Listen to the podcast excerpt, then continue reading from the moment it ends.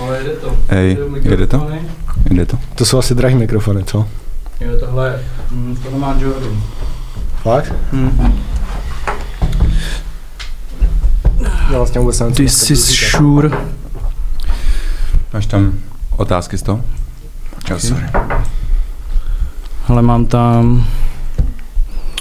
Mám tam nějaký Hero Hero otázky, ale zároveň... Zároveň i jako nějaký témata jsem dával si O, do hlavy.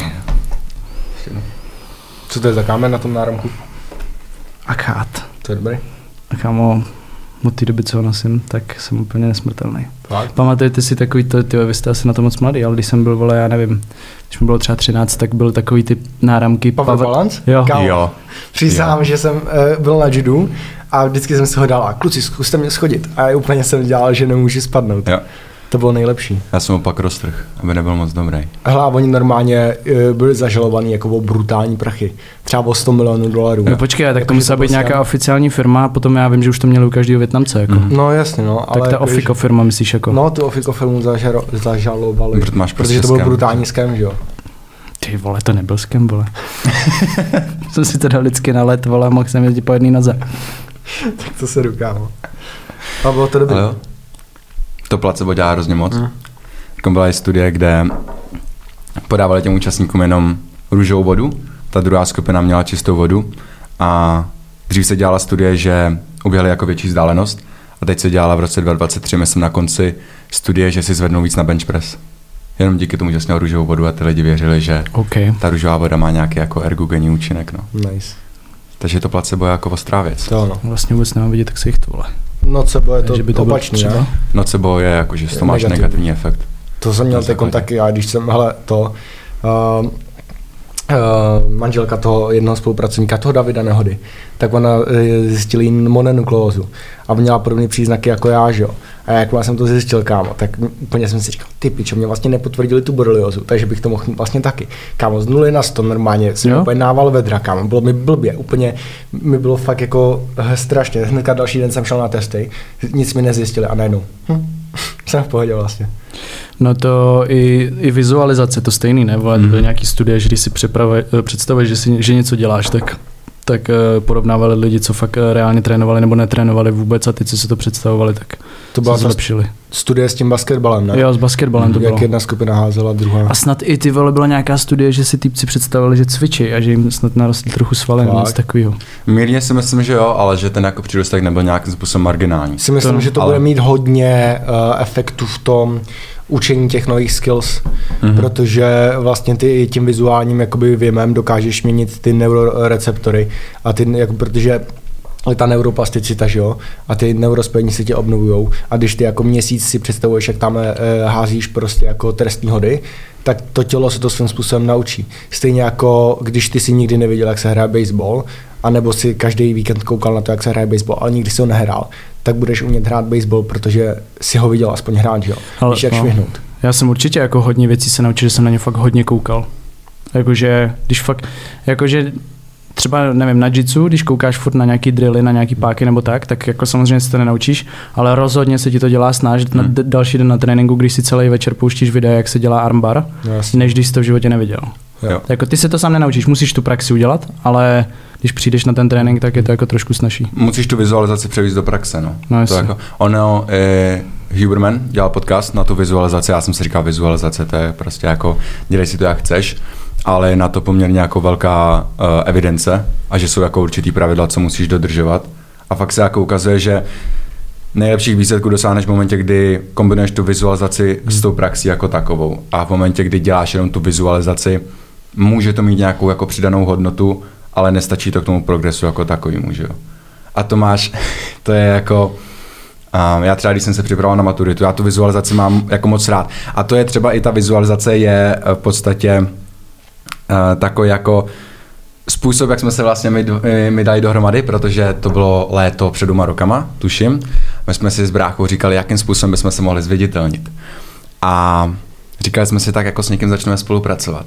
A já jsem, mám takovou tabuli v pokojíčku a napsal jsem tam velkým písmem Robin Veselý a velký srdíčko. Co Z prdele. Druhý den, your girl was already here, texted you.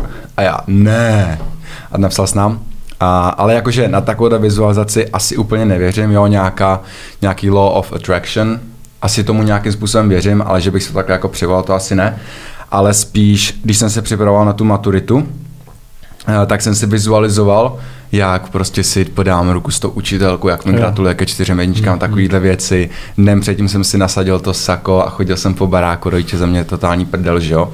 Ale uh, v ten moment jsem měl jako to sebevědomí, který mu předcházela ta příprava. A, ale v momentě, kdybych tam měl jenom tu vizualizaci, tak si vůbec nevěřím. Takže když jsem se třeba připravoval na první zkouškový, na imunologii, dal jsem si asi tři zkoušky na dva dny, prostě jsem to posral, že jo a vím, že jsem se na to nepřipravil. A aplikoval jsem úplně stejnou vizualizaci, jako jsem aplikoval na maturitu, ale hluboko v sobě stejně víš, že jsi na to nepřipravil. A sebevědomý jsem nebyl, ať jsem se jako vizualizoval, co jsem si chtěl vizualizovat, že jo. Jo, tak to je jako když jsme dělali judo, že jo, tak uh, upřímně jako nebyli jsme nikdy nejlepší, že jo. A já každý závody jsem si představoval, jak vyhraju a nikdy jsem nevyhrál, jakože prostě to první místo, jako na, nějak, jako na nějakých menších závodech, jo, ale ne na nějakých těch velkých. A vizualizoval jsem to, ale když by se mě někdo zeptal jako v hloubi duše, jestli si fakt myslím, že třeba vyhraju olympiádu, tak bylo hal, kdybych řekl, že jo, že jo. Takže fakt jako když si to vizualizuješ, ale nevěříš tomu v hloubi duši, tak to... Ale rozhodně to, že si něco přitahuješ do života, uh, jako souvisí to s hodně věcma, že jo? tak ty si to jako nějakým způsobem třeba můžeš napsat na tu tabuli, mm-hmm. ale ty zároveň každý den děláš nějaké věci, které k tomu jako přichází, že jo? tak když jsi napsal na tabuli Robin Veselý a uh, děláš content, který mě může zaujmout a třeba mě začne sledovat nebo tak, tak je dost jako velká šance, že si to všimnu, že jo? což se taky stalo. A když, eh, nevím, eh, prostě chceš s někým spolupracovat a přesně jako seš kolem toho člověka, motáš si kolem něj nebo nějakým způsobem eh, děláš věci, co ho můžou zajmout, tak si myslím, že to může jako klapnout úplně ze vším. Stejně tak jako by se ženskou, že jo. Prostě, když si ji vizualizuješ a, a přitahuješ si do života, máš nějaký podobný nárok, nebo um, podobný nějaký smýšlení, jak ta ženská, kterou chceš jako nějak oslovit, tak je dost možný, že ji, že ji jako můžeš nějak potkat nebo tak. Stalo se ti někdy, že jsi vizualizoval, nějak, eh, vizualizoval nějakou ženskou a nepodařilo se tobě jako takovým alfasanci tu ženskou zbalit? jo, určitě. Tyjo, stalo se mi to určitě.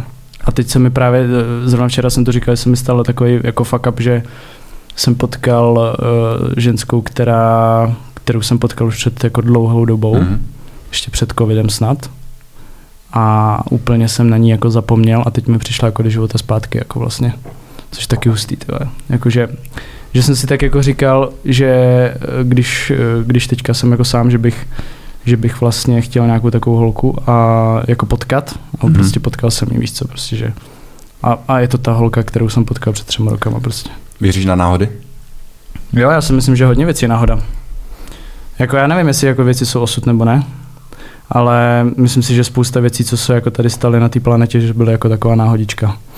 Hmm. Celkově jakože na tím moc nepřemýšlím. Víš, jak někdo prostě říká, přesně jsem teďka slyšel nějaký, mm, nějakou přednášku Pavla Morice, že mu říkají lidi jako, my jsme jeli do Chorvatska na dovolenou a potkali jsme tam známí, ty vole, to je osud, ty vole. A, a Borec, nejenom jste si vybrali stejný Chorvatsko, vole. Víš, jako je prostě, jakože nad tím lidi moc někdy přemýšlejí. Já no, se většinou nad tím snažím nepřemýšlet. Když mi někdo říká, já jsem potkal v Praze, ty vole, to, Říkám, kámo, teď chodíme do třech stejných kaváren dokola, vole, a ona taky, tak to je asi divný, vole, když ji potkáš, víš, jako. Hmm.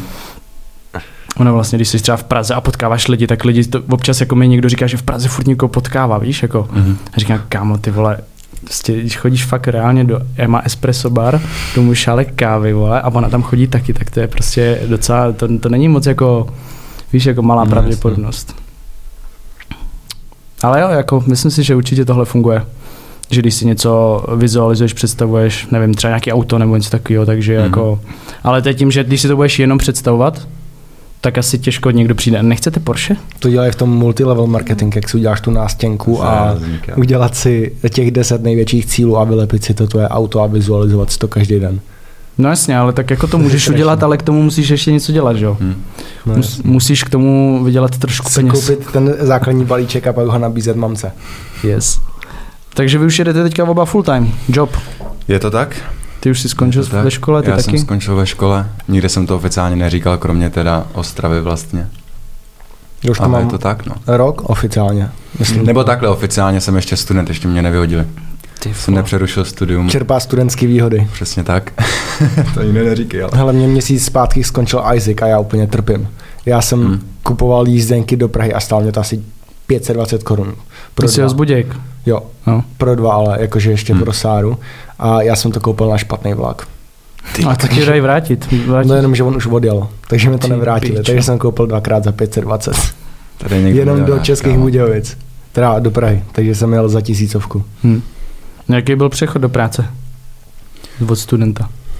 No já si myslím, že pro mě to teda jako osobně nebyla žádná změna, protože já si myslím, že tady to máme hodně podobně s bráchou, ale my jsme v podstatě nějakým způsobem pracovali už od té doby, co jsme se vrátili z Ameriky, takže od nějakých jako 18 let, to předtím jako nepočítám, to byly nějaký brigády a tak, ale takový ten jako full-time job v úvozovkách k té škole, tak jsme měli od těch 18 let, kdy velkou část z toho tvořilo jako to samostudium, víš co, to furt jako beru nějakou jako práci.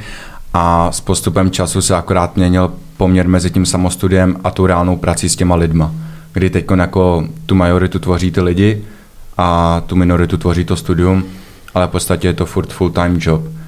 A v podstatě jako ta pro mě jako nejnáročnější změna byla vždycky to, když jsem přišel na tu školu a najednou jsem tam měl do toho svého nadupaného harmonogramu narvat tu školu jako takovou. A naprosto jako upřímně pro mě ta škola nikdy nebyla priorita.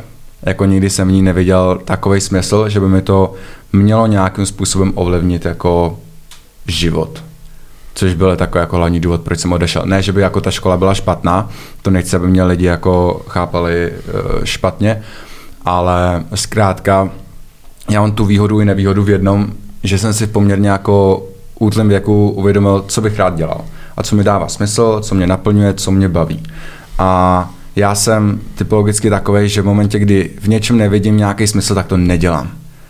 To je důvod, proč jako jsem měl problémy třeba s docházkou ve čtvrtém ročníku. Jsem nech, já jsem nechodil na dějepis, to jsem se naučil sám, nechodil jsem na uh, ty sociální vědy, nebo jak se to jmenovalo, na nechodil němčinu. jsem na angličtinu, nechodil jsem na němčinu, nechodil jsem na matiku. Nechodil do školy? Já jsem chodil v podstatě na češtinu, a češtinu.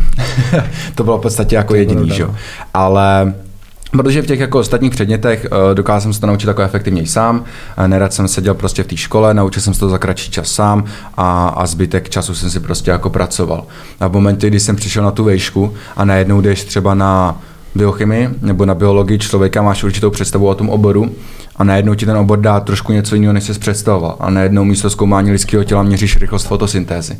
Jo? A pokud bych nevěděl, co chci v tom životě dělat a pokud bych chtěl být nějaký vědec, dává mi to smysl. Naučil jsem tam spoustu věcí, mám tam spoustu jako lidí, který poznám, ale v momentě, kdy pracuji třeba s výkonnostními sportovcemi, tak rychlost fotosyntézy měřit nemusím. A já jsem fakt jako v tomhle tom extrémně. stačí jako jedna jediná věc, co mi tam jako vadí a už mi to v hlavě spustí takový ten jako vykřičení, jako fakt, fakt má jako cenu do tady to investovat. Hmm. No a potom těch věcí bylo samozřejmě víc, no. Co pro tebe, jaký to bylo? Já mám jako dost podobný názor jako brácha. Pro mě to asi nebylo nic těžkého, protože vlastně já jsem dostal nabídku od kluku ze Staky a nějak, myslím, že 3. ledna, protože vím, že jsem děkoval, že to je dárek k narozeninám. A tu první nabídku jsem odmít, protože eh, tam byl samozřejmě, jako eh, odmít jsem s tím, že jsme se domluvili, že bych přiletěl, přijel v létě a byl tam třeba dva měsíce na zkoušku a pak bych jel zpátky a že bych tam jezdil třeba jednou za 14 dní a tak dále. S tím, že ale pak mi kluci zavolali za nějakých 14 eh, dní nebo 3 týdny s tím, že když bych tam přijel v létě, tak mě stejně zkusí předáhnout jako na full time. No to už jsem neodmít, takže to byl, myslím, že to byl zrovna první den druhého semestru v prváku a to byl poslední den, co jsem šel do školy. Já jsem ten, byl na té přednášce a úplně jsem se klepal už, abych odešel. Fakt mě to nebavilo. A měl jsem ještě asi další dvě přednášky ten den a tam už jsem prostě nešel. Takže jsem pak zavolal akorát uh, tátovi a mámě a ty už ty nebyly úplně nadšený, ale já jsem jim to jako v podstatě jenom oznámil a pak jsem to ještě oznámil přítelkyni a to byl trošku problém, protože uh, plán byl takový, že se přestěhuje do Brna, kde už měla vyhlídlou vejšku a teď vlastně já bych se odstěhoval do Budějovic, takže můj původní plán byl takový, že bych se odstěhoval do Budějovic a každý víkend bych dojížděl ještě do Brna, což je ale 4 až 4 hodiny vlakem což se naštěstí nestalo teda, takže jsem se přestěhoval, eh, byl jsem asi měsíc doma u rodičů a tam jsem trénoval vlastně v tom čáslavském fitku pár lidí, jenom abych uh, se dostal do formy, abych trénoval uh, pořádně ty lidi ve stace a do toho jsem měl ještě hodně online. Takže já už jsem se vlastně vydělával předtím těma onlinema, ale těch osobních tréninků jsem moc neměl, protože zkrátka ty fitka v tom Brně ani v Čáslavě nejsou úplně takový, že bych tam chtěl trávit těch 10 hodin denně. Takže radši jsem dělal ty onliney a bylo to pro ně víc komfortní a postupně jsem přešel víc na ty online tréninky, kdy teda osobní tréninky, kdy teď vlastně mám nějakých 100 až 110 uh, eh, těch osobních tréninků za měsíc. A Kolik to je lidí zhruba? Těžko říct, myslím, že nějakých 10 až 12 mám průměrně. Což je dost. Uh, s tím, že někdo chodí jednou, někdo chodí uh, pětkrát, mi chodí ka- uh, jeden svěřenec Jirka Novotnej, bývalý hokejista. Mm-hmm ale ten chodí každý den, chodí ale třeba jen na 30-40 minut, protože on nemá rád dlouhý posilovny a nemá rád pauzy, takže on cvičí třeba, normální člověk by odcvičil třeba bench press a počkal by dvě a půl minuty a on odcvičí bench press, počká 45 vteřin a už musí něco dělat jinak je to prostě nuda. Nemá rád kladky, nemá rád pohyb, takže ty vlastně s tím máš strašně omezené možnosti, takže já jsem vlastně strašně rád, že s ním můžu cvičit jenom 40 minut, protože mu tam vymyslet vlastně každý den něco nového, něco kloudného je strašně těžký a složitý. Ještě s tím, jakou on má povahu. Takže uh, to je dost zajímavý vymýšlet někomu pětkrát týdně jiný trénink, podstatě rok v kuse a myslím si, že se s Jirkou nebudu loučit, takže na nějakých dalších deset let mám vystaráno. Takže Jirka Novotný je uh, důvod, proč se musím dál vzdělávat, jelikož vymýšlet mu nové věci je docela voříšek. Každopádně to jsem trošku odstoupil, uh, když jsem přišel do Stakej, tak jsem bydlel dva měsíce u Šimona Moravce, což je taky trenér ve stace a tam jsem spal na gauči dva měsíce, neměl jsem ani klíč od bytu, takže vždycky, když jsem se chtěl dostat do bytu, tak jsem musel počkat na to, než Šimon skončí v práci. Neměl jsem ani auto, takže jsem musel počkat, než mě Šimon odveze a na nákupy jsem chodil pěšky, že jo, všechno jsem dělal sám, neměl jsem ani skoro nádobí, protože jsem si ho tam nedovez. Takže to bylo docela takový punkový, ale nějak jsem to zvládl. Tam si myslím, že mě hodně drželo takový to nadšení, jak hmm. jsem byl prostě nadšený z té nové práce, tak jsem měl hodně té energie, takže jsem mi nevadilo, že jsem spal prostě 6 hodin na gauči, prostě jsem šel do práce. Ale po těch dvou měsících jsem se přestěhoval uh, asi 100 metrů od Staky, což je super a bydlel jsem konečně ve svém a tam to na mě už trošku dopadlo, ten stres. Takže to už bylo takový, že jsem si uvědomoval, že nemůžu asi stávat eh, v 6 hodin každý ráno a makat 10 hodin denně. Každopádně eh, to tak pokračovalo, protože eh, začala off-season a to je nejnáročnější vlastně část toho roku ve stace. Jak dlouho to trvá? Dva měsíce? Uh, čtyři. Čtyři? Čtyři. Eh, záleží na tom, kdo tam přijede, kdy přijede, protože někdo, kdo má playoff a třeba ho vyhraje, tak ten přijede samozřejmě třeba jenom na dva měsíce a když někdo vypadne nebo nedostane se do těch playoff, tak tam je třeba čtyři. A vlastně v tom, v tom off-seasonu tak tam jsem měl nějakých 130-140 tréninků za ten, za ten měsíc, plus pak samozřejmě mám těch 15 až 20 online klientů, takže to jsem reálně pracoval, jako já se tady nechci stěžovat, já jsem za to strašně rád. Ale jenom jste se ptali, jak, jak jsem to zvládal ten přechod, tak uh, tam to bylo dost náročné, tam jsem fakt jako chodil od půl sedmí eh, do, od rána do nějakých pěti večer a jenom jsem jako jedl a spal. V podstatě jsem ani nejedl ale protože na to nebyl čas, ale nějak jsem to zvládnul, ale vlastně jsem na to doplatil pak spíš potom, než přitom, protože ten, to tělo si zvykne na ten stres hmm. a udržuje ten kortizol, aby si furt fungoval, ale jakmile ty si odpočineš, tak to tělo prostě vypne. Takže já si troufnu říct, že jsem pak nějaký čtyři měsíce, ty čtyři měsíce regeneroval, protože jsem pak byl úplně vyplej a vlastně trvalo tomu tělu, než se srovnalo zpátky na tu původní hladinu z toho stresu, takže teď, i když vím, že to úplně nejde, se to snažím nějakým způsobem jakoby uh, korigovat, to vytížení v té práci, ale už jsem to spíš nějak akceptoval, že ta moje práce mě spíš vyždímává jakoby uh, z toho fyzického hlediska, že to nejde udělat úplně optimálně. Kdybych to chtěl udělat optimálně, tak budu dělat jenom online, napálím si tam prostě brutální cenu, protože vím, že ty lidi to zaplatí. Nebude mě to sice bavit, ale budu odpočatý, budu mít hezky svoji ranní rutinu, večerní hmm. rutinu, hmm. budu mít všechno naplánovaný, budu chodit spát přesně v ten čas, jak jsem chodil spát dřív, když jsem studoval, nic mě netrápilo ale to není úplně cesta, kterou bych se chtěl vydat. Takže teď jsem musel jít trošku stranou s tím svým optimálním eh, lifestylem, když to tak řeknu, a akceptovat to, že to úplně nebude ideální na následujících pár let. Ale snažím se furt jako dělat nějaké rozhodnutí, které podpoří ten uh, optimálnější lifestyle, takže držím furt ty základy, bloku modrý světlo, jim jako kvalitní jídlo, chodím spát ve stejný čas, ale už to není tak, jako že bych si dával každý den šlofík, za což se mi kluci dost smáli v létě, protože jak právě bydlím 100 metrů od staky, tak eh, když mám hodinu třeba volno, tak půjdu do, tak jdu domů a dám si 20 minut šlofík, jo? což kluci, kteří byli třeba 10 km daleko, nemůžou. Takže eh, za to jsem dostával docela hate a, a tak. Co jsou taky jako věci, co ti v takovém režimu jako nejvíc dobijou baterky? Pes? Ježíš, tak to mě úplně vybít. Jo. ty máš vlastně nový psa? Jo, já jsem si tyjo, já jsem... Tady ten víkend ho jdu hlídat, takže pokud, bychom, pokud bych po tady tom víkendu neodepisoval, tak, tak víš, čím to je. Já nechci říct, že jsem byl přemluvený, protože to by byla zavádějící Ale pes je zkouška před dítětem. To říkají to... všichni taky. Ale přísám, že tak první měsíc a půl, potom co jsem si pořídil psa, jsem si normálně říkal, že se asi odprásknu.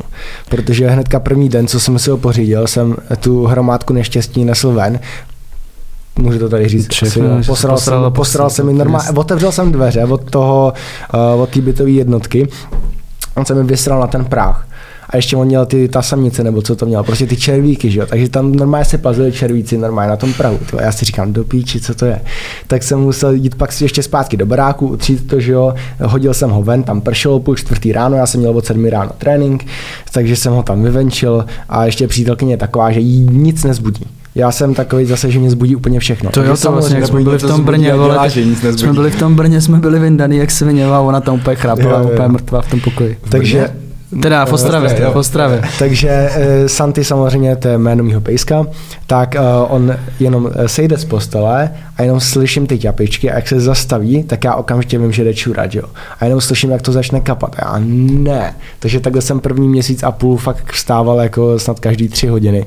A ne, že bych ho jako uh, uh, nosil ven, protože to jsem jako dával fakt první čtyři dny, ale spíš jsme se ho snažili naučit na nějakou jako podložku a tak. Mm-hmm což nefungovalo, takže za ten měsíc a půl se naučil prostě to nedělat.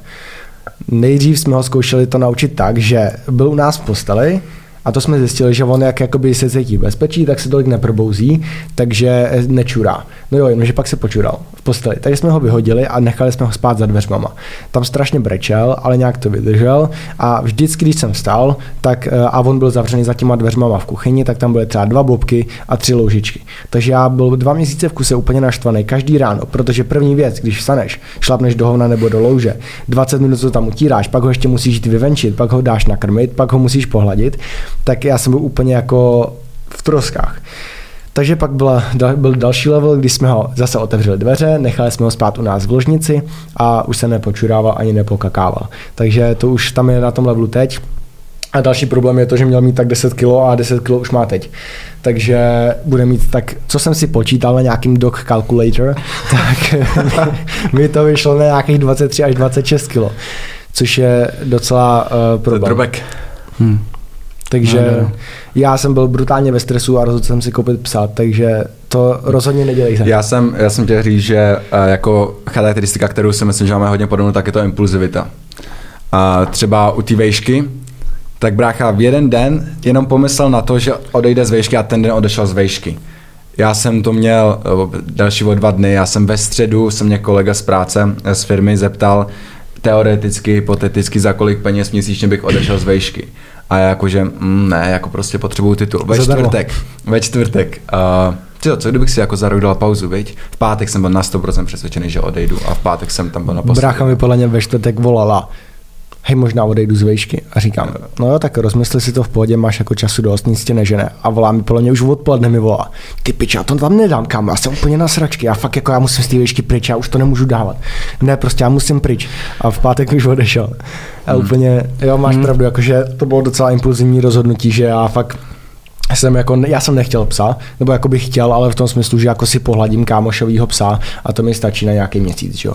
A pak eh, z nějakého důvodu, nevím proč, ani jsme začali koukat na pejsky a najednou jsem začal koukat na pejsky asi desetkrát víc já než přítelkyně a začal jsem posílat ty inzeráty. To jenom vidíš, jak ti A- posílá ty memes na Instagramu a najednou to nejsou memes, ale jsou to fotky dostomlých pejsků. A najednou jsem kupoval pelíšek a e, to a granule a už jsem byl v tom, no. A on to má takhle jako se všem. On třeba přišel minulý týden a najednou vidíš, jak je na Instagramu a kouká tam jenom na highlighty ze šipek. Jo, já jsem si koupil ty končípky světový a- šampionát. A najednou ti začne posílat, ty koukej, Borec dal prostě, že jo, nine darts, uh, když dáš Nine jako, darter. nine Jo, darter. jo. A když dáš devět, jako na devět šipek. A, a pak, hej kámo, koupil jsem si prostě na šipky, šipky, že jo, to plátno, že jo, takže teď házím šipky. Doufám. Já jsem vždycky jako zvědavý, s čím on vždycky přijde. Doufám, že tohle neuvidí můj nájemník, protože já za ten první den, co jsem si nestihl koupit to okruží na ten terč, tak přiznám, mám tam třeba 30 děr v té zdi. A ještě v podlaze, protože ty šipky, já jsem si koupil nějaký shit terč, podle mě, a oni někdy vyskakují, protože ten sisal není úplně kvalitní, takže oni vyskakují a já mám uh, plavoucí podlahu a oni normálně přisám ty šipky, jak jsou uh, stýlový, tak oni se zapíchnou takhle do té podlahy No ty nemáš takový ty plastové. ne, ne, ne, ne. Jej. Já jsem šel all in úplně. Takže to mám díry i v té podlaze. Takže teď, co dělám vždycky, když z práce, je, že hodinu hraju šipky. Protože Hezky. ten Luke Little, víš, kde je Luke Little? Jo, ten mladý, ne? ten teďka? mladý tlustý, to je borec jak svině. Kolik máš, 16? 16, no 17 už má. Hm. To je borec, ten mě motivoval, tak bych chtěl vypadat. To já hele, mám tady nějaký trendy, než se, oběd, než se přesunem na Hero Hero k otázkám od lidí, tam jsou hlavně věci samozřejmě na tréninky a stravu a tak, tak tady mám nějaký trendy pro vás dva. A první trend uh, z, ze, světa, ze světa suplementů, tak poslední dobou mi přijde, že strašně fakt jako kluci jsou úplně obsessed z TikToku a to na jako optimalizaci testosteronu, takže Mhm. mm-hmm. prostě klasika, ashwagandha a všechny vlastně adaptogeny, ashwagandha, Mhm. maka a tak, co si o tom myslíš, o tom úplně hypeu, že teď i všechny značky to začaly dělat, i včetně nás, Velgainu, prostě Mhm. mm. jsme to dali do, do toho. Tak jako v první řadě, uh, první řadě, jako když se potká s takovýma těma influencerama na Instagramu, jako který promují ty jako testosteron boostry, takovéhle věci, tak oni se odkazují hlavně na tu nějakou jako optimální hladiny testoster- hladinu testosteronu. Toho celkového i volného, dobu do toho. uh, toho volného i celkového, co máš v krvi. Nicméně on se ukazuje, že nezáleží jenom na té hladině testosteronu, co máš, ale ten testosteron se ti váže na nějaký receptory. A citlivost a počet těch receptorů ovlivňují efektivitu těch uh, androgenů, toho testosteronu, uh, případně DHT. A, takže může se stát, že budeš mít někoho, kdo má v krevním rozboru nízkou hladinu testosteronu, ale nemá ty klinické příznaky nízké hladiny testosteronu. Má pohodě libido, má pohodě drive, pohodě motivaci, a nějaký sebevědomí a takovéhle věci. Výkonnost mu nestoupá, třeba naopak ne, neklesá, pardon, naopak stoupá. A může mít nízkou hladinu testosteronu, ale to jeho tělo to třeba může uh, kompenzovat skrz zvýšený počet androgenních receptorů a skrz jejich zvýšenou citlivost.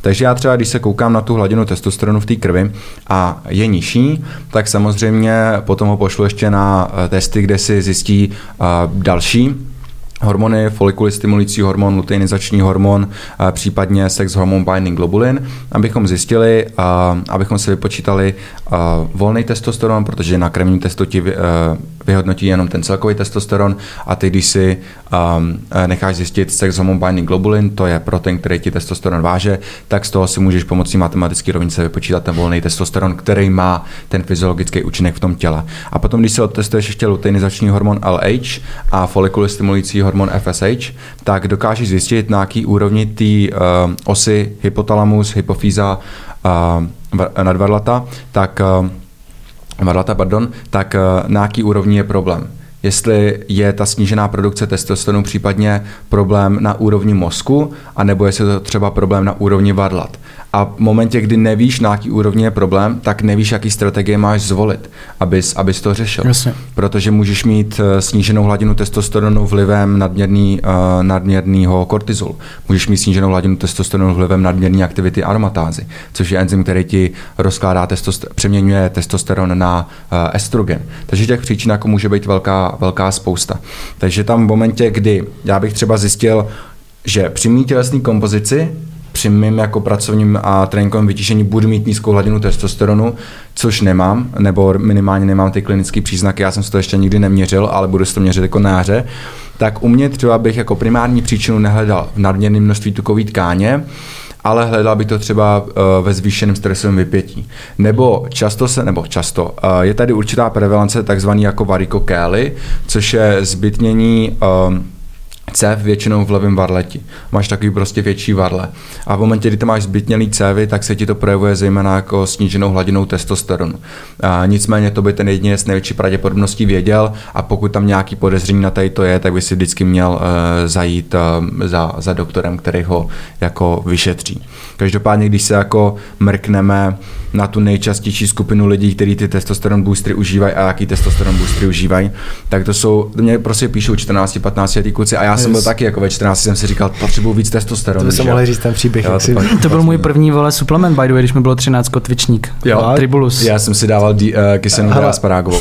To. A to pak k tomu řeknu takový zajímavý příběh. Uh, každopádně to jsou přesně skupiny lidí, který ty největší páky, co tam mají, tak jsou prostě zdravý životní styl, optimální fyzická aktivita, ani málo, ani hodně, pobyt na čerstvém vzduchu, pobyt na slunci, takovýhle, eh, takovýhle věci. Když si vezmeš průměrného člověka ve škole, kolik hodin nebo kolik minut denně vidí nějaký sluníčko, přímý slunce. Ten jde ráno do školy je tma, během zimy, odpoledne jde ze školy je tma. V létě je taky uh, většinou zavřený ve škole a nebo je zavřený doma. To je typický charakteristický životní styl toho uh, člověka od uh, prostě ty nějaký adolescenci. A to slunce jako takový taky zvyšuje produkci testosteronu, zvyšuje produkci vitamínu D, který v té produkci testosteronu hraje důležitou roli. Takže v takovémhle věku já vždycky říkám, hele, pořešte si základy, takovýhle věci vůbec neřešte. Výjimku můžou tvořit třeba borci, kterým je 17-18 a jsou to opravdu vytížení sportovci. Dvoufázové tréninky, málo spánku, protože mají večerní trénink, mají ranní trénink, tam s tím nic neuděláte. Nemůžete říct trenérovi, hele, dej dřív ten, ten trénink. Takhle to bohužel jako nefunguje, i když bych to rád jako udělal. V tom případě my tam nějakým způsobem tu zvýšenou hladinu kortizolu můžeme kompenzovat. Třeba skrz ty adaptogenní bylinky, ashwagandha, rhodiola rosa, takovéhle věci, které dokážou snižovat kortizol. Nezvýší testosteron přímo, nicméně tím, že sníží kortizol, který negativně ovlivňuje produkci testosteronu, tak ti mírně dokážou ten testosteron navýšit. Ale furt tam platí to pravidlo, že se snažíme edukovat ohledně těch základů, které oni mají. Ty základy by tam vždycky měly být, snažte se udělat všechno, co je ve vašich silách a ta suplementace je vždycky jako nástavba. A třeba jako ten uh, Tribulus, tak je to asi nejprodávanější doplněk na uh, zvýšení tvorby testosteronu. Nicméně na základě uh, dosavadních dat víme, že s největší pravděpodobností produkci testosteronu neovlivňuje. Ano, dokáže jako podpořit libido, sexuální funkce, i kvalitu erekce u mužů s erektilní dysfunkcí. A nicméně ten efekt je s největší pravděpodobností zprostředkovaný jednak skrz nějakou dopaminovou signalizaci a zároveň skrze zvýšenou produkci oxidu dusnatého, který zvyšuje prokrvení i v těch periferiích, včetně jako penisu. Takže ty, když si dáš tribulus, tak většinou jsi takový nejtěžší, větší drive, větší libido a takovéhle věci. a automaticky si myslíš, jo, to musí být testosteron, testosteronem. Nicméně jako zvýšený drive libido automaticky nerovná se zvýšená hladina testosteronu. A zároveň pokud budete mít někoho, kdo je přirozeně agresivní, uh, já kdybych si dal třeba, ne, že bych byl agresivní, ale toho drive mám dost a víc ho fakt jako nepotřebuju. A pro nějakou tu optimální výkonnost, ať už mentální nebo fyzickou, potřebuješ mít tu rovnováhu mezi tím drivem aby se ti ten drive nepřesunul v tu jako chronickou úzkost, víš. Já kdybych se ještě nastimuloval tribulusem, tak zkrátka už budu tak přehypovaný, že stejně nic neudělám. Takže já třeba jako tribulus nesuplementuju s největší pravděpodobností to ani nikdy jako zkoušet nebudu v blízké době. Hmm. Já vlastně eh, jsem jenom eh, suplementoval, eh, chtěl jsem říct tu zkušenost mojí Rodiolu Rosou, od bráchy mi doporučil, protože vlastně, jak jsem říkal, že jsem měl hodně velký to fyzický vypětí v létě, tak jsem tam pozoroval hodně ty klinické příznaky toho vlastně poklesu toho testosteronu. Měl jsem snížený libido, neměl jsem chuť nic dělat, byl jsem unavený, neměl jsem energii a tak dále a tak dále a vlastně zkoušeli jsme ashwagandu a zkoušeli jsme rodiolu. A jenom chci, eh, jsem chtěl říct, že třeba já u té ashwagandy jsem byl úplně kantare, když jsem si dal. Já jsem si dal ashwagandu a další den jsem nemohl skoro vstát vysadil jsem ji a byl jsem úplně v pohodě. A nejvíc mi pomohla třeba právě ta Rodial Rosa, ten adaptogen a potom jsem se cítil pak fakt dobře a ty příznaky jako dozněly a byl jsem úplně v klidu. Takže tam jenom jsem chtěl říct, že eh, s tím kortizolem, s tím stresem eh, mám hodně velké zkušenosti a dělá to fakt strašně moc a je to za mě jako hodně podceňovaný a na druhou stranu ale i hodně uh, jakoby nadužívaný, protože hodně lidí si myslí, jako, že když mají špatné známky ve škole a prostě jednou pracují hodně hodin, tak eh, to je chronický stres. Ne, to není chronický stres. Já jsem čtyři, eh, čtyři měsíce v kuse prostě spal uh, méně hodin, než jsem měl, pracoval jsem o hodně víc, než jsem měl, jet jsem málo, byl jsem hodně ve stresu i jako mentálně a až po těch čtyřech měsících to tělo řeklo prostě dost. Takže nebyl bych za to jako ve stresu, že když prostě e, měsíc v kuse máš trošku náročnější, takže hned ti klesne testosteron, nebral bych to asi takhle jakoby eh, drasticky, ale ale určitě bych na to dával pozor a zase bych to hmm. nepodceňoval. 100%. Tady ještě, co jsem chtěl říct, že eh, třeba bráchovi ta švaganda úplně nesedla a ačkoliv my máme nějaký jako metaanalýzy třeba placebem kontrolovaných studií, což je nějaký ten jako zlatý standard, ta metaanalýza uh, toho, toho vědeckého poznání um, a v té třeba metaanalýze vyjde, že ta švaganda dokáže velmi efektivně snižovat třeba stres, úzkost, deprese, takovéhle věci, tak stále vy jste individuálně jako jedinci. A i v těch studiích se nachází takzvaný outliers, což jsou nějaký lidi, kteří mají nečekaně třeba negativní nebo pozitivní účinek. A, a samozřejmě, když máš nějakým způsobem zprůměrovaný ty studie, tak ti ta, ta studie, jako metaanalýza hodí nějaký ten průměr. A ty, když si tu jako metaanalýzu a ty jednotlivé studie nepřečteš, tak nezjistíš, že tam jsou ty jednotlivé mm-hmm. outliers. A ta pravděpodobnost je sice nízká, že vy právě budete ten outliers, ale může se to stát. A to je třeba i věc, se kterou já se snažím počítat, když pro, uh, pracuji s profesionálníma sportovcema. Protože Většina těch studií, které jsou dělané na takovéhle doplňky stravy a tak, nejsou dělané na profesionálních sportovcích a ze studií, které jsou dělané na profesionálních sportovcích, máme velmi málo dat. A ty v momentě, kdy máš profesionálního sportovce, tak ta pravděpodobnost, že on je ten outlier, je mnohem vyšší, protože on musí mít nějaké vlastnosti, které mu umožňují dominovat v té dané sportovní oblasti. Takže po tom momentě, kdy já třeba doporučuji jednotlivé suplementy, OK, má to nějakou vědeckou evidenci, tak já stále monitoruju ten jeho subjektivní jako efekt. Takže v momentě, kdy mu ta ten suplement nesedí, uh, může to mít jakoukoliv evidenci, já mu to tam prostě nedám. A na druhou stranu, uh, když mu ten uh, třeba suplement sedí a evidenci má nízkou, nebo možná někdy i žádnou, tak mu to tam nechám kvůli nějakému pozitivnímu placebo efektu, o kterém jsme se bavili jako před chvilkou. Protože v momentě, kdy jsem měl třeba nějakého zápasníka, který měl zraněný koleno a dával tam nekvalitní kloubní výživu a on mi řekl, já jsem s tím hrozně spokojený, funguje mi to a tak, cítím se dobře, já mu neřeknu, ale je to nekvalitní no, produkt, nedávej to tam. Nemá to žádný negativní účinky, on tomu věří a on v ten moment věří tomu, že pro zdraví svých kloubů dělá maximum. Necháme to tam, případně tam přidáme nějaký další věci, abychom to doplnili, ale nebudu mu do toho kecat. Nebo třeba uh, jeden brankář fotbalový, tak uh, žvejkal Siberii a já, když jsem přišel do staky, tak jsem měl takovou představu, pod mým vedením nikdo nebude užívat nikotin. A říkal jsem si, hele, začneme tím, že zaměníme Siberii za velo, která, který má jako nižší obsah nikotinu. No a on mi říkal, no to jako nepůjde. A já že jak to nepůjde? A on, no já jsem si jednou jako o víkendu, když jsem chytal, tak jsem si Siberii zaměnil za velo a dostal jsem tři fíky. A já jsem hrozně pověrčivý. Od té doby nemůžu žvejkat velo, když mám zápasy. Takže uh, výstup z té konzultace byl takový, hele, přes týden žvejkej velo, o víkendu žvejkej Siberii. Jo? Uh, kdyby, kdyby to jako slyšel někdo bez širšího kontextu, tak si jako poklepe na čelo, že tady to je výstup konzultace.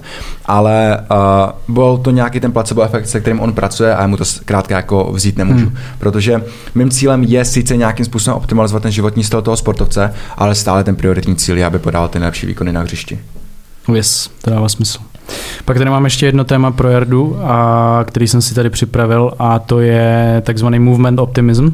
Poslední dobou mi přijde, že jsme se dostali z, jedný takový, eh, z jednoho extrému toho, že musíš všechno cvičit úplně s perfektní technikou, s rovnejma zádama, eh, že musíš, nesmíš mít jako hip shift při dřepu, nesmí, nesmí mít špičky před kolena, teda kolena před špičky a tak dále, tak jsme se teď postupně zase dostali, mi přijde na tu druhou stranu barikády, kde jako teďka mi přijde, že zase všichni říkají, že úplně jedno, jak cvičíš a můžeš eh, prostě cvičit s vohnutýma zádama.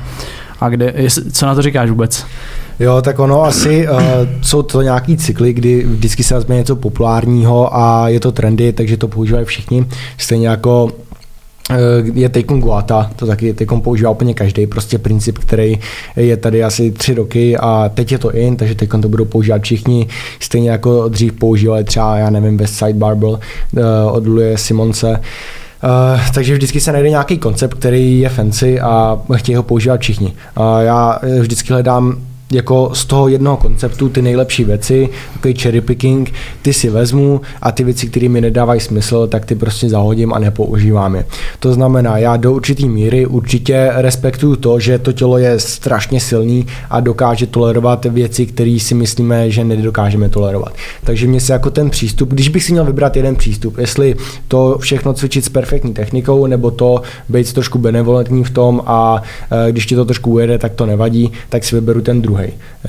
Ale spíš bych chtěl najít nějaký jakoby, uh, území, kde je to 50-50.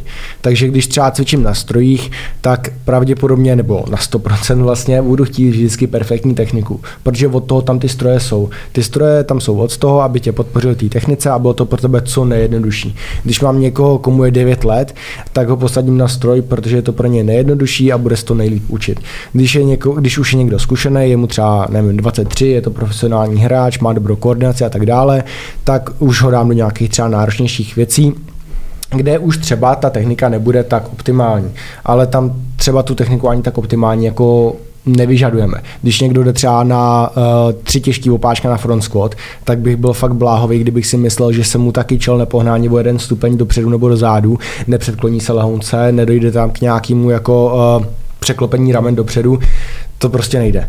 Když by to šlo, tak uh, my jsme tam museli ubrat 50 kg na té čince a nebylo by to tři těžký opáčka, ale bylo by, ty, bylo by to tři lehký opáčka. Každopádně eh, já bych si určitě dával na každý takovýhle jakoby princip, který je vždycky trendy, velký pozor, protože je to jenom marketing. Eh, co tím chci říct je to, že vždycky když vypukne nějaký takovýhle trend, tak se najdou nějaký lidi, kteří si na tom udělají eh, celou svoji kariéru. kariéru. To znamená třeba ATG Split Squad, jo? nebo ATG Guy.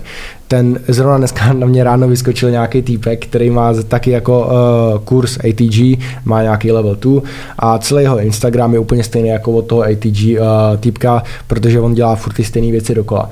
Ale je to tak jednoduchý, je to naučíš se to v pod, jako strašně rychle a uh, adresuje to tolik problémů, kterým má trpí uh, 99% lidí. A takže můžeme to pak to vystříhnout, prosím. No. Čekaj, já se musím to. Hej, já tady nic nestříhám, kámo. Kurva. Máš smůlu, kámo. Uh, dostanu se do toho zpátky. Uh, adresuje to tolik problémů, že i když to uh, z pohledu jakoby zkušeného trenéra nedává absolutně smysl, tak uh, spoustě lidem to pomůže, protože oni nevědí ty širší souvislosti. Uh, takže když ti někdo řekne, že eh, jakýkoliv pohyb je správný a nic není špatně, tak lidi zajásají a řeknou si, jo, super, protože oni, on je to vlastně utvrdí v tom, že oni nic nedělají špatně a že vlastně oni už jsou teď profíci, protože to dělají jako ty lidi, kteří teď řekl, že nic není špatně. To samý, když někdo řekne, že všechno musí dělat se striktní technikou, tak ten druhý tábor zajásá, protože ty dělají všechno se striktní technikou, nezvedají těžké váhy a teď to jsou fitness guru oni, protože oni to takhle dělali že celý život. No jasně. Takže jako jakýkoliv extrém je trošku uh, zavádějící a já se vždycky nerad pouštím do nějakých extrémů, proto právě se snažím vybírat jako z těch jednotlivých skupin to nejzajímavější a eh, ten zbytek jako uh, odstraňovat to samé jako třeba z toho neurotréninku. Teď jsem to zrovna nedávno dával na storíčko, že když používáš jenom jeden jediný koncept, tak nikdy nedosáhneš těch nejlepších výsledků. Když budeš dělat jenom neurotrénink, nebudeš nejlepší. Když budeš dělat jenom tu guatu, nikdy nebudeš nejlepší. Eh, proto eh, to říká Dominik, eh, zakladatel vlastně taky, že on se snaží být hlavně generalista, ne specialista, protože jakmile ty dokážeš vlastně mít ten svůj obzor tak rozšířený, že když přijde někdo v podstatě s čímkoliv a ty mu dokážeš pomoct na nějakých 90%, nemusíš na 100, ale aspoň na těch 90% mu dokážeš pomoct, tak je to daleko lepší, než když za tebou budou chodit lidi vlastně jenom s jedním problémem a ty budeš upravovat jenom jeden problém. Samozřejmě, pokud je to Budeš jim dávat cíl, jedno řešení. Přesně, že? pokud je to tvůj jediný cíl, opravovat jeden problém, dejme tomu, že bych byl specialista na to, že tě bolí přední e, strana kyčle, tak budeš opravovat přední stranu kyčle, ale to asi není úplně můj cíl, protože žádného sportovce nebolí jenom přední strana kyčle. Tady u toho uh, generalismu tak eh, tady ale je asi důležitý zmínit, že Domča sice jako míří na nějaký ten generalistický jako přístup, ale on má ty jednotlivý témata, který ten generalismus tvoří, taky má nastudovaný velmi dohloubky. Což je je to tak. Jo, jako jo. je to právě jako těžký v tom, že uh, když někdo chce být generalista, tak de facto musí každému tomu tématu obětovat uh, z 90% času uh, ten stejný čas, jako když chce být specialista v tom stejném tématě. A, a proč to jako říkám? Protože za mě jako velká část um, v mé oblasti jako výživových poradců a takhle, v té oblasti silových kondičních trenérů, tak uh, oni často plou jenom po povrchu nějakého toho poznání. A ty jednotlivé témata uh, si nastudují jen tak jako povrchově, ale tomu tématu nerozumí opravdu do hloubky. Proč je za mě jako důležitý těm tématům porozumět velmi do hloubky? Protože v momentě, kdy, kdy porozumíš tomu tématu velmi do hloubky, tak určitý principy z každého tématu se přenáší i do jiných témat. A ty potom dokážeš jako přemýšlet v souvislostech. Takže třeba já, když si studuju nějaký téma, tak, eh, tak eh, se ptám minimálně třikrát proč. Takže třeba když zjistím, hele, sluníčko podporuje produkci vitamínu D. Proč?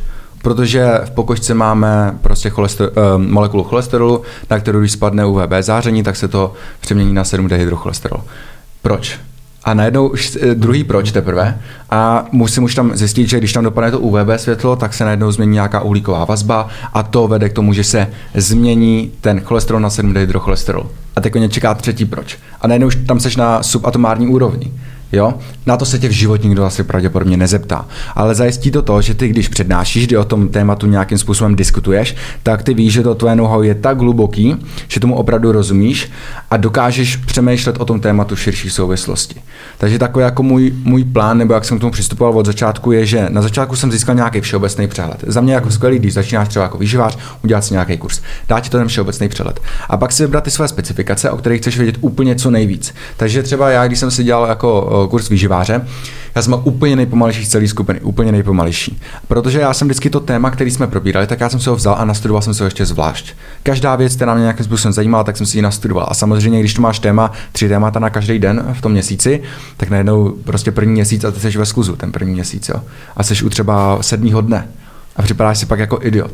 Ale ty věci rovnou můžeš potom aplikovat do praxe, to noho je mnohem hlubší, a jako není to závod, že jo, nikam nepospícháš. Ono vlastně, jak se teď bavíme o tom generalismu, tak tam je uh, hrozně tenká hranice mezi tím, kdy ty se naučíš jako obecně o všem něco a myslíš si, že víš úplně naprosto všechno a že jsi king celého vesmíru a pak, když se do toho ponoříš ještě trošku víc, tak zjistíš, že vlastně nevíš absolutně nic. A já jsem tam na tom byl taky, kdy vlastně uh, jsem dával, to ještě můžete najít videa na Instagramu, kdy jsem dával třeba to, že uh, mě bolely holeně, tak jsem dělal tibial uh, anterior, já nevím, jak se to ani dělá, jo, raises. Jmenuje, jo, raises. Uh, protože tím posílím, že jo, ten tibialis. Nemohl jsem mít menší pravdu. Jo, protože mě bolely ty holeně čistě z toho důvodu, že jsem předtím natáčel e-book na pliometrii a skákal jsem 6 hodin v kuse.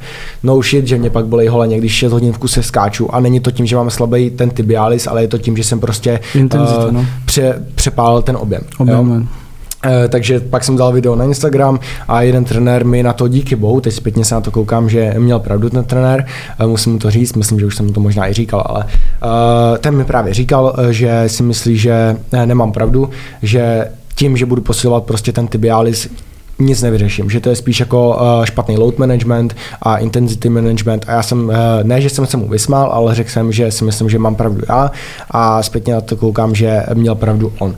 A bylo to právě kvůli tomu, že já jsem měl právě ty povrchové znalosti a myslel jsem si, že jsem sežral celou prostě encyklopedii a že vím úplně všechno. A ten trenér byl prostě v tu chvíli napřed, oproti mě měl nastudovaný lepší materiály než já a viděl do toho víc do hloubky. Takže on se zeptal právě, jak brácha říkal, zeptal se třikrát proč.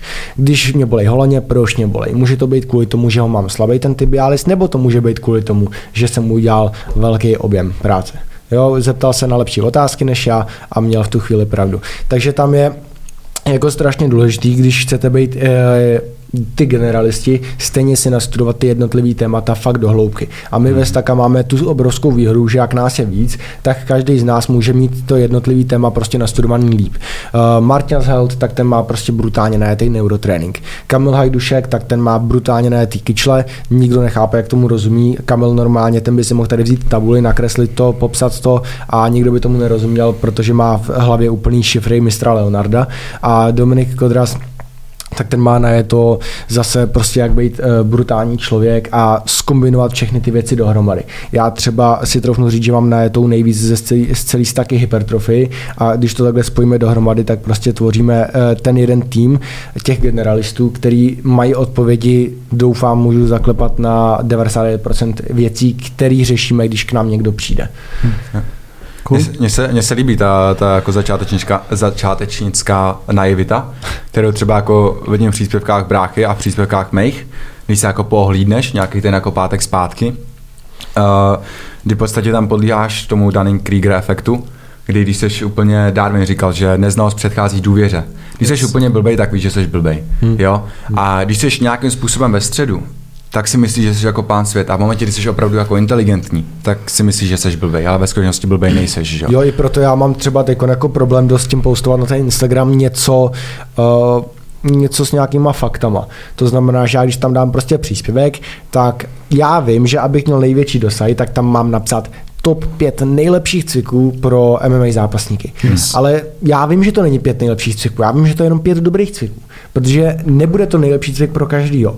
Takže já pak čelím jako takovému dilematu, jestli chci mít 10 tisíc lajků na tom videu, když tam napíšu že to je top nejlepších cviků, ale budu tam mít 20 hate komentářů od, lepší, od koučů, který jsou uh, třeba lepší než já a řeknou mi, ty jsi úplný dement, protože nemůžeš říct v nějakém cviku top 5 nejlepších cviků. A já jim tam budu psát, ale já to vím, já to vím, že to není pět nejlepších cviků, ale já jsem to tam musel napsat, abych měl views.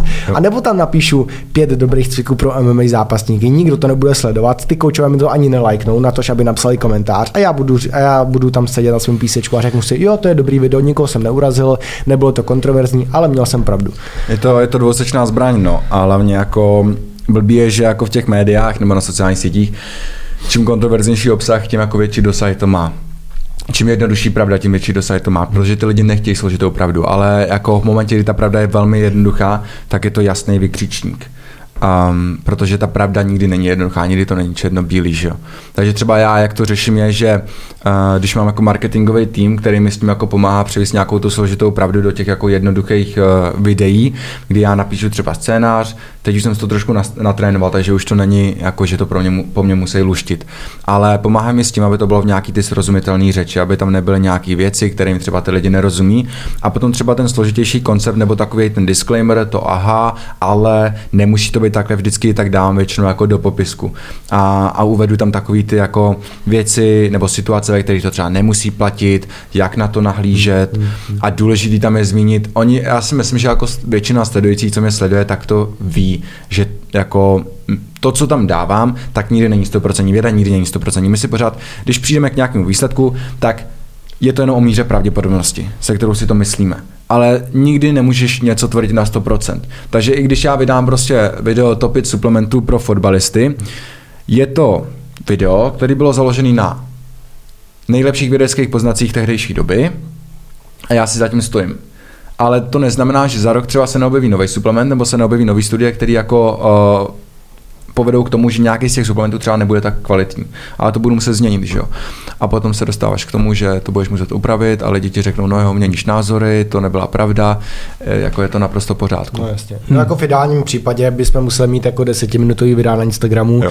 a všichni sledující by je museli sledovat e, od první minuty do poslední minuty, ale všichni víme reálně, že to jako není absolutně možný. Protože třeba takhle já jsem dostal brutální hate za to, když jsem natočil video, jak dělal uh, svěřenec výpady v chůzi, já jsem se ho zeptal, jestli chce mít velké nohy, tak jde za mnou. A místo výpadu v chůzi jsem dělal výpady s oporou. Ne výpady, ale split squat jenom. To znamená, měl jsem tam externí stabilitu, což je základní předpoklad pro eh, hypertrofii a měl jsem tam prostě uh, jenom hezký vertikální pohyb, to znamená, uh, stimuloval jsem ten kvadrák. Ne, ne, ne, ale mě mohl naložit mnohem víc, Přesně, že? přesně tak. A spustil se na mě brutální hit na TikToku, označili se tam nejvíc fit, největší fitnessáci české scény a natočil na mě reakci, že jo. David Kajuch a ten uh, Vítězslav Has. Oba dva super borci, já jsem jim pak i psal a oni mi odpovídali, jako že to, oni ani jeden nenatočili hate reakci, ale jakoby uh, Eh, řekli spíš to, že jako eh, ta externí stabilita, že mám pravdu, ale že pokud si velký nohy, tak prostě musím dělat ty základní cviky jako pendulum dřep, hack and dřep, uh, leg press a tak dále. Já to samozřejmě vím, ale tam byla pointa toho videa, že prostě místo výpadu v fúzi chceš dělat ty s tou oporou, aby měl větší tu externí stabilitu, že jo. Jenom, že do toho videa to nenacpeš, aby to, hmm. uh, aby to mělo ty views, že jo, aby to bylo kontroverzní, aby, uh, aby to mělo prostě pod těch třeba 35 vteřin.